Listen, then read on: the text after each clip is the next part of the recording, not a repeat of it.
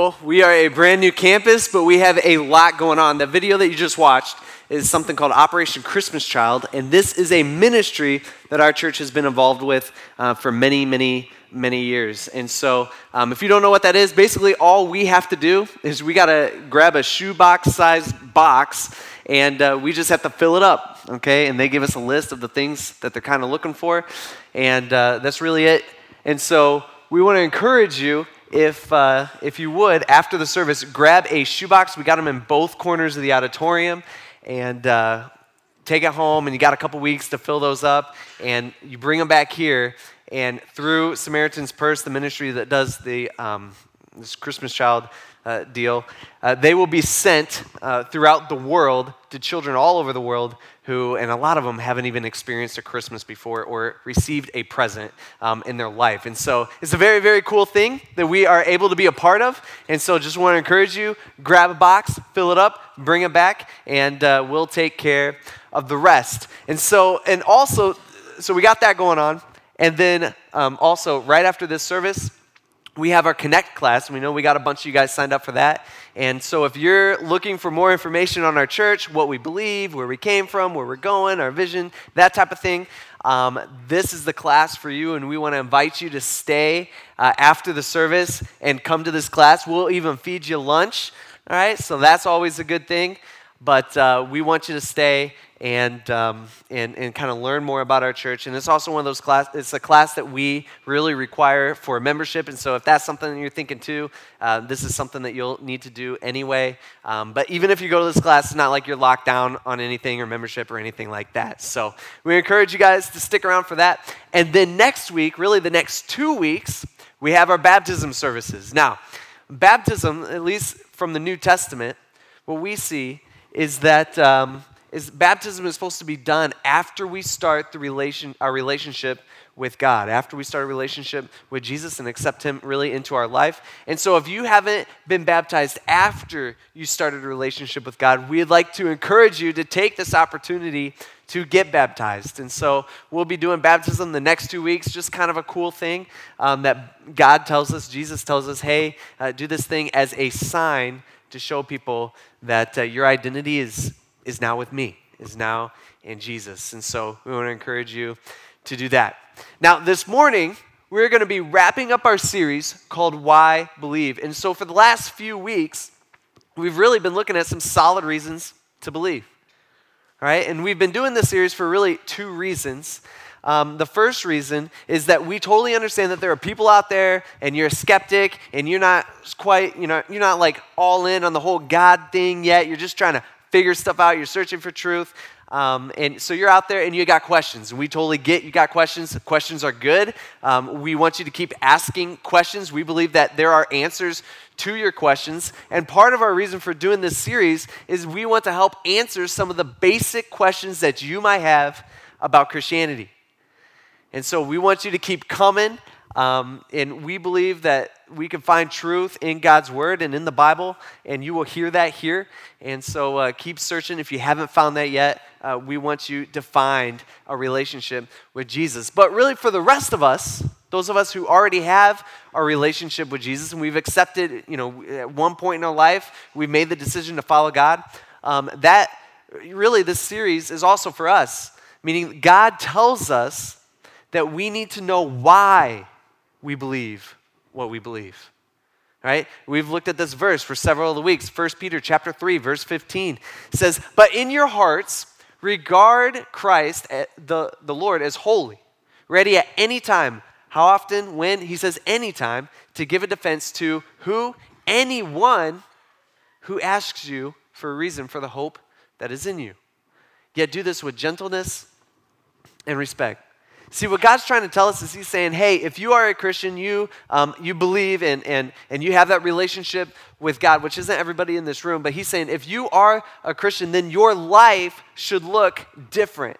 All right, there's something different about you, something that people should want, and people should feel comfortable to come up to you and ask you, What do you believe? And we should have some sort of answer.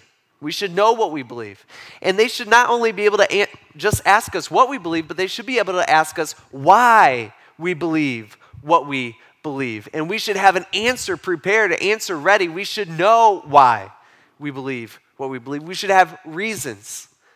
Right? It's for us too. And so uh, this morning, I want to look at, um, again, uh, last, uh, last week in the series, but this morning I want to look at um, God in relation to science. Okay, something a lot of people have questions about. Now, our culture has taught us that science and God are at odds with each other. That science and God um, cannot go to the, together, that you cannot believe in both. You have to choose one or the other. And if you choose God, then our culture tells us then you have to deny facts. You have to deny real science. You have to deny what science says is true. And if you choose science, our culture tells us that we cannot, there's no possible way that we could ever believe in a God who created the earth. We cannot believe in that. And the thing that I want us to all to really understand today is that that thinking that we cannot choose both is simply incorrect. Okay, that is not right. We would look at science and say science is good.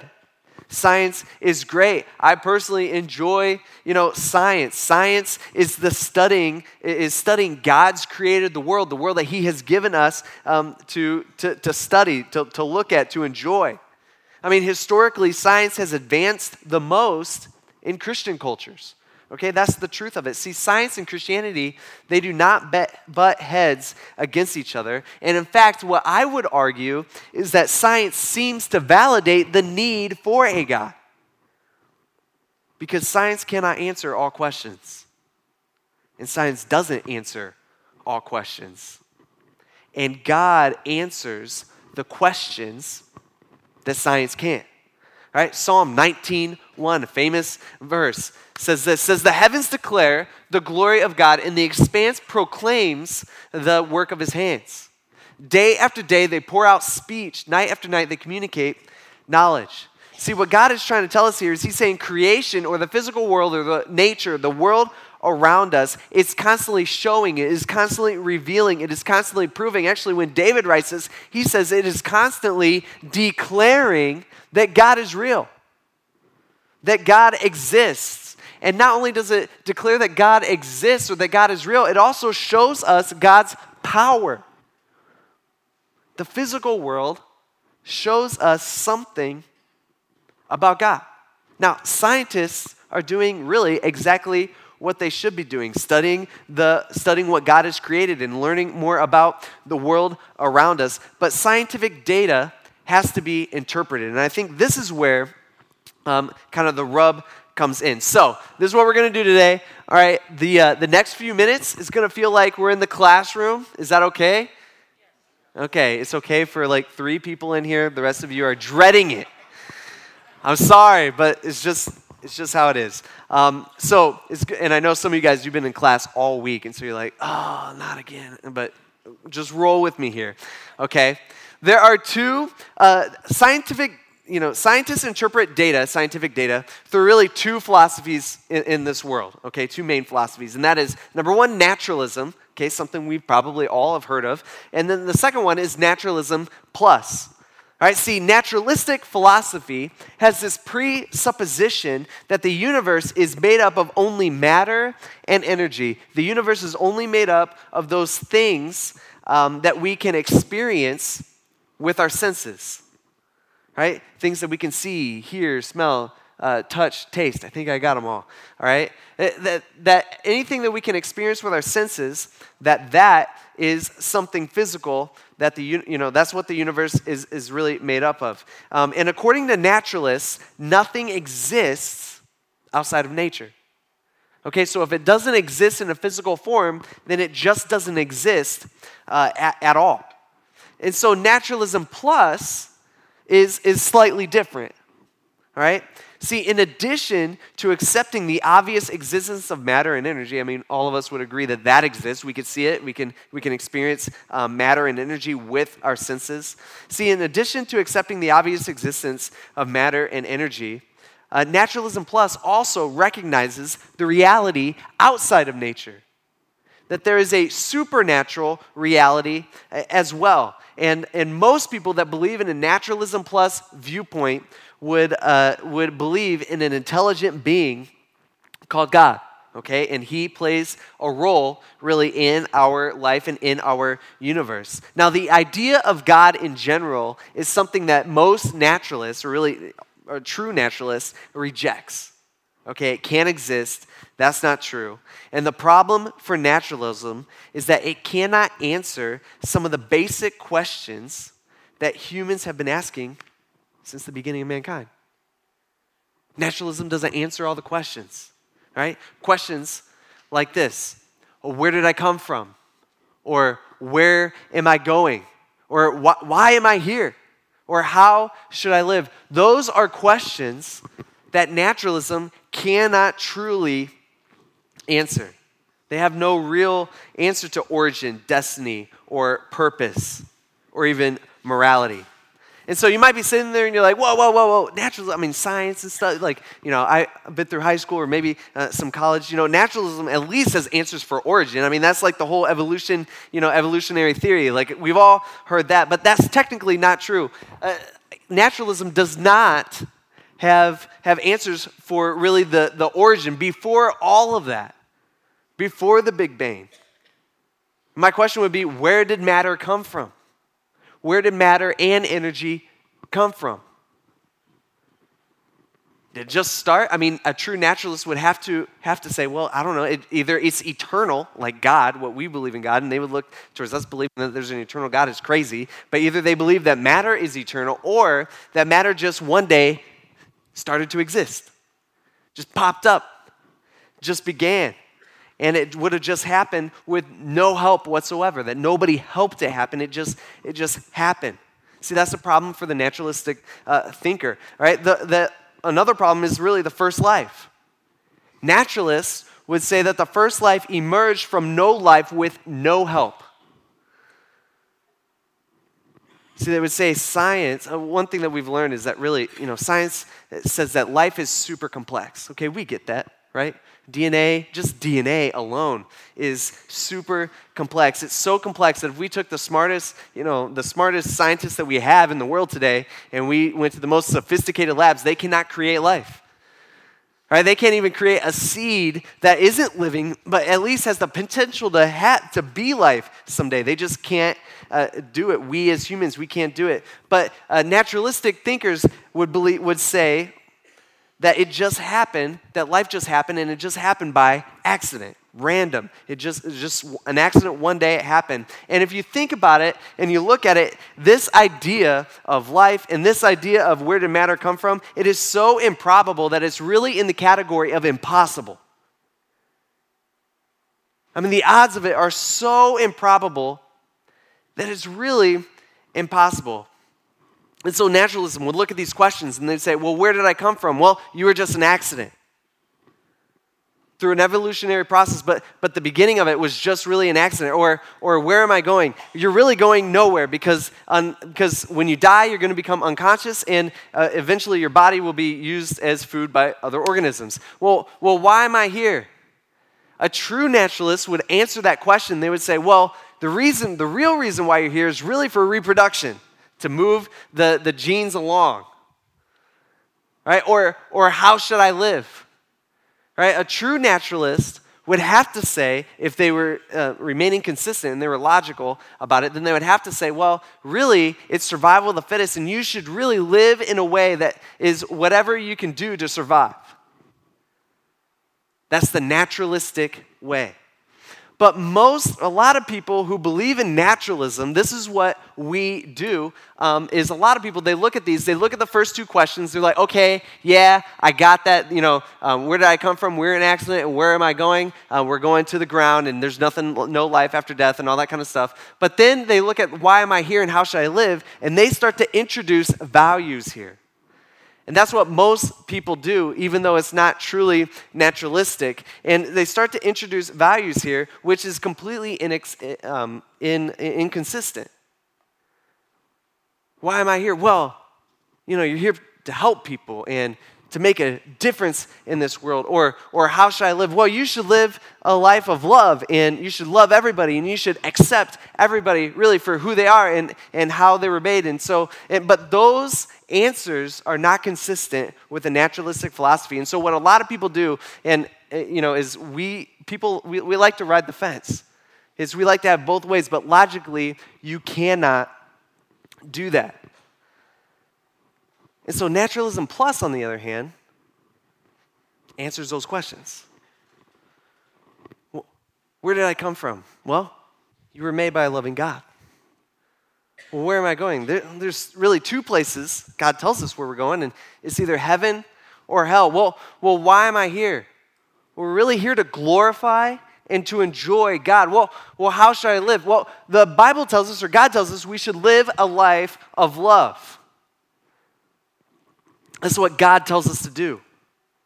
See, life is much more than biology or chemistry or physics. You really see this throughout the Bible. See, there's a few concepts that naturalism eh, cannot answer. All right, things like, like value. Let's take value, for example. Naturalism doesn't answer um, the idea of value. That's really a problem uh, for naturalism because naturalism, true naturalists, would have to say that value is an illusion. there is no real value. Value is just something that we make up in our own minds because in reality, what we are is we're just a, a big group of you know, molecules grouped together in a special way, much like a rock sitting next to us, which is a group of molecules grouped together in a certain way. There is no value. One is not more valuable than the other because value is not physical. Value is not something that I can grab and put into a box. We cannot do that with value. Value is something that's metaphysical, it's, it's outside the realm uh, of physical. And so naturalists would say value, true value, does not exist. And because true value does not exist, naturalism would also say that there's no real justice in this world, or there shouldn't be justice. Because who's to say what's right and wrong? Who gets to decide between right and wrong? Is it you? Is it me? Is it our politicians? I hope not. right? Is it our culture? Is it our society? I mean, if there's no God, then who gets to decide between what's right and what's wrong? And so justice becomes what we, meaning an individual, what we want it to be. We get to decide in our own minds what is just and what's not just. That's what naturalism would say. In the moment that we reach outside of our biology and try to hold other biology accountable to some invisible thing that we cannot put into a box like value, we have just appealed to justice, and naturalism says that's impossible. But we see in the Bible that there is value, and we see that value is real, and that justice does exist. And it's not something that we can see, touch, smell, taste, or hear, but it still exists as much as you and me here today. See, life is much more than biology, chemistry, and physics. I mean, think about it, right? Um, you guys, we, we all value our, our moms, right? At least to a certain point. okay, that was rough. Hopefully, your mom's not sitting in here because she would not be happy after that. All right? So, we value our moms. Okay, all right. Um, and so, what we do a lot of times, because we value our moms, we uh, a lot of times we get them a, a, card like on Mother's Day or the birthday or Christmas, you know, just you know that type of things. And so we get the card, and what we don't do is when we grab the card is and, and we write in it, you know, we do not say, "Hey, mom." Thank you so much for your biological contribution to my life. we don't do that. All right, we don't say, hey, mom, um, really appreciate the egg. That helped me out a lot. And if you do that, don't do it because that's super weird. I hope you don't do it.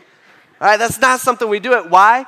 Because we totally understand and we totally get it makes logical sense in our mind that our moms have really uh, contributed a heck of a lot more than a biological substance to our life. They've contributed a lot more than biology to our life. Right? We, we get that. That makes sense. Right? They've contributed love to us. I mean, love, honestly, love's one of those other things, all right? Love is one of those things that has no physical dimension. Um, you can't quantify love, but there is nothing more important to us as human beings than love. And if you don't feel loved and nobody's showing you love, honestly, I would say your life's in trouble. In fact, I might even say that your life is in danger because love is so important to us. See, none of us in this room, none of us deny the fact that love exists, but love is one of those things that science cannot explain. See, uh, naturalism might be able to explain the reason for love, and the, what they would say for the reason for love is, well, love, you know, love is one of those chemical. Um, chemical processes in our brain, and love is one of those things that really is just to help with reproduction. But I would argue that and say, well, you know, I have friends that I love, and I tell you one thing, it's not about reproduction right? I have family that I love. I love my grandma. You know, love is, love is a lot more. Love is real, and there's no simple answer for it. See, we can all feel it. And God, He actually explains what love is. John, um, one of Jesus' like right hand guys, um, one of the disciples, actually talks, talks about this. And he says that we need to have love for each other just like God had love for us. And if we need to love as God has loved, then we should wonder, then the question should come up well, then how did God love us? Right? How did God love? And John actually answers that in 1 John chapter 4 verse 9. He says God's love was revealed among us in this way. He's saying this is how God showed us love. Okay? God sent his one and only Son into the world so that we might live through him. See, we ask, what is love? What's this thing that we can't put into a box? We can't quantify it. It doesn't physically exist, all right? It's something that science cannot explain or science cannot answer. What is it? And John's saying, hey, God didn't just tell us what love is, He's saying God showed us what love is. God demonstrated to us what true love is. And He did that by coming down to the earth, to this ball of dirt that we live on.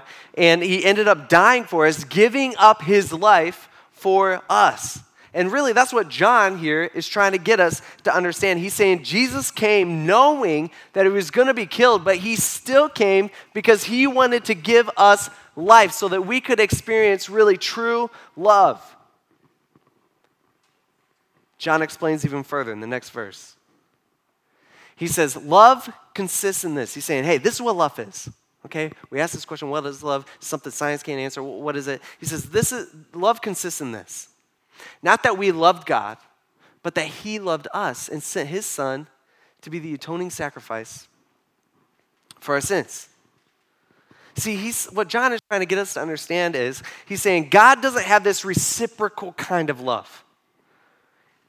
He's saying, eh, he, meaning that he, God didn't love us only because we loved him back. That's not, that's not how it worked. All right, I don't know if you're like me. Um, maybe you are, maybe you're not. and this is not a good thing. I'm just going to start off with this. I'm not saying, hey, this is great. Good job, Zach. I'm saying, no, this is bad. Okay? And I shouldn't do this, but this is, this is just how it is. Um, but uh, I don't know. Sometimes I'll meet somebody, and I could tell right off the bat, I'm like, yeah, me and you, we're, we'll never be friends. Anybody, you guys know what I'm talking about?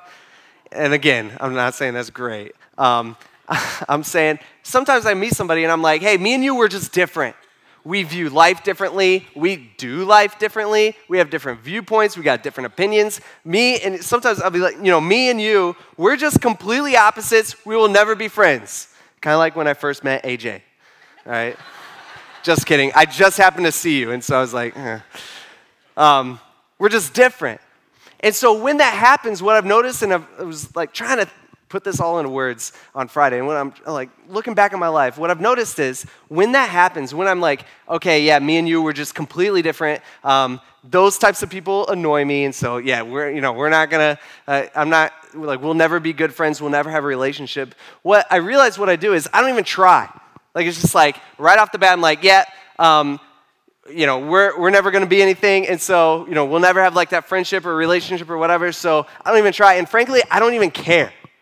Again, not necessarily a good thing. It's not a good thing. I'm a sinner, just like all the rest of us, right? But then sometimes I can look back in my life and I can point out certain people that I originally had that thought with, where it's like, hey, we're different. You know, I'm not even going to try. You know, we're, we're, we're not going to, you know, nothing will ever happen here. And, but then sometimes that person will like do something super nice for me or will serve me in some way, or will give me something, or maybe they'll defend me against somebody else. And all of a sudden, my thinking about them completely changes. Where it's like, oh, John, John's, John's not so bad. All right? Yeah, sure, we do life different and we disagree on things, but I kind of like John. All right? But think about it. If we dig down deep, and when that happens, when that happens with me, as I was thinking about this for myself, I'm like, the only reason why I like John or whoever it is is only because they like me first. I mean, that's the only reason.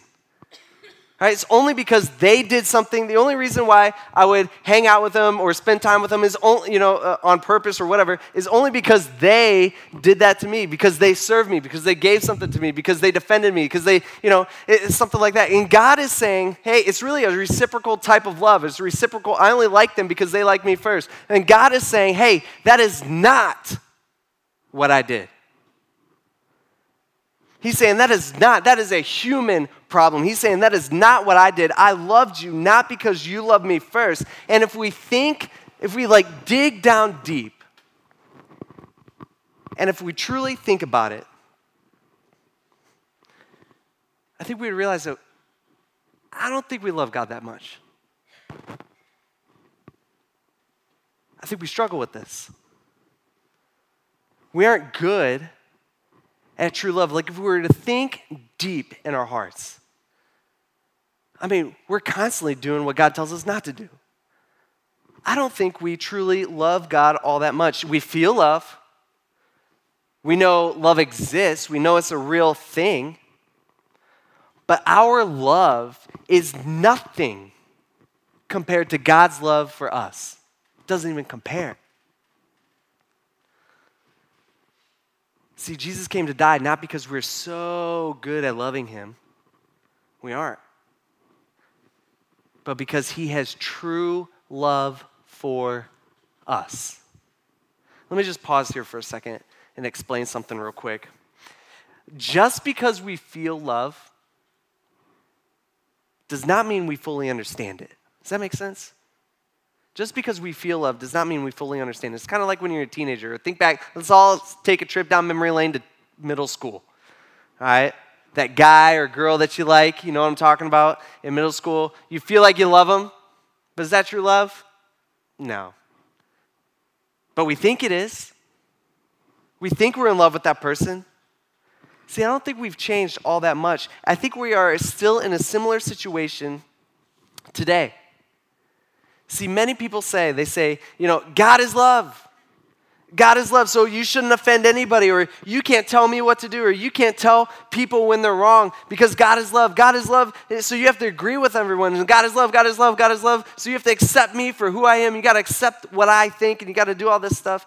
And really, when people, when they're saying God is love, what I think a lot of us mean is we actually mean that love is God in our life, which is completely different. See, what we do is we turn love into God in our lives. We make love number one. And it's not even true love, really, because we fully can't understand what true love is. What it really is, is our skewed perception of what we think love might be. And we turn that into the God in our life. And love ends up becoming our God. Love ends up becoming our number one thing on our hierarchy of values, all right, in our life. Well, love end up, it ends up becoming our God. And again, our definition of love is often super messed up. It is. And has no place being our number one thing. It has no place being our God in our life. See, the Bible says, actually, John says in just a few verses later, John says, hey, God is love. It's not love is God. And John, he actually finishes up this thought in 1 John uh, chapter 4, verse 11. He says, Dear friends, if God loved us in this way, meaning if God loved us so much that he came down and he showed us what true love is, he says, we also must love one another or each other. You see, and because God loves us, He showed us what real love looks like, and we too need to love each other. And this, us needing to love each other, this gives us meaning and this gives us purpose. By the way, two other things that science cannot answer. Science cannot give us purpose, science cannot give us true meaning. See, what I'm saying is the fact that we can love, the fact that God tells us to love, this makes our life matter. Meaning we aren't an accident.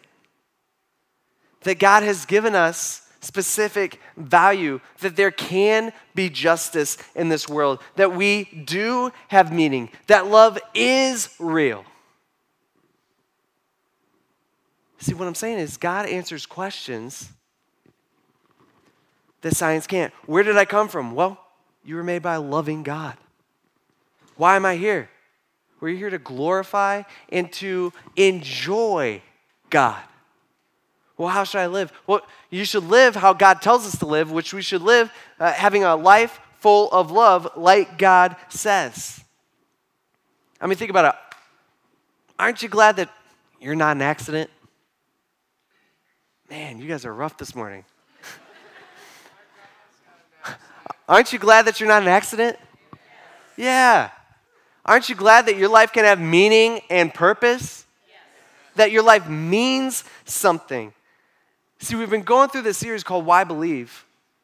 And again, we've been looking at some solid reasons to why we should believe what we believe. And first, we talked about how we should believe because God wants us to. God wants us to know Him. He wants us to have a relationship with Him. Then we talked about the Bible and how God has given us the Bible. He didn't have to, but He gave it to us, and because He's trying to reveal Himself to us, He wants us again. That's how He. That's how He gets us to the point where we can know Him. So He's given us the Bible, and the Bible is reliable, and we can rely on it, and it is authentic. It's freakishly authentic. Why believe? Because Jesus claimed to be God.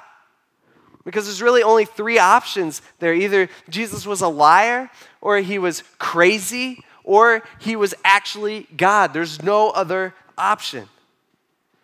Why believe? Because God promises to provide, because God, he, he promises to give us or provide for us our needs. And because of that, we don't have to worry. We don't have to spend our time worrying. And why believe? Because God answers questions that we as humans can't answer. Not on our own, not with science, not with anything else. See, God has given us so many reasons to believe, and He wants us to know why we believe what we believe. He wants us to have reasons to believe. He doesn't just want us to have blind faith. So, why do you believe? I don't know. I just I believe, you know, it's like the super Christians. They're like, well, I just have faith. Good for you. You know, that's not what God wants us to. God wants us to have reasons. He wants to know, us to know why. And it's not just for us. I think that's a lot of a lot of times that's what we miss. It's not just for us. Is it for us? Yeah, partly. We can have peace, right? We can um, have assurance that that that you know, that God is real, that we could trust in Him, which is awesome. We don't have to worry, that kind of thing. But it's also for those who are lost that are around us. And that's the part that I feel like we as Christians, we as believers, forget about so often. We forget that there are people around us who are lost, that are asking these questions, that are searching for answers. Questions like, Where did I come from? Why am I here? Where am I going? How should I live? And we can help lead them to the truth. Because God has given us the truth. There are answers out there. God wanted us to have answers because He cares about us.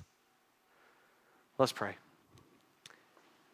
God, we thank you for this church, and thank you that we can come here and get to know you uh, better, Lord, and we thank you that you revealed yourself to us in the Bible and you gave that to us, and we thank you for loving us. You didn't have to love us, but you do for some reason. And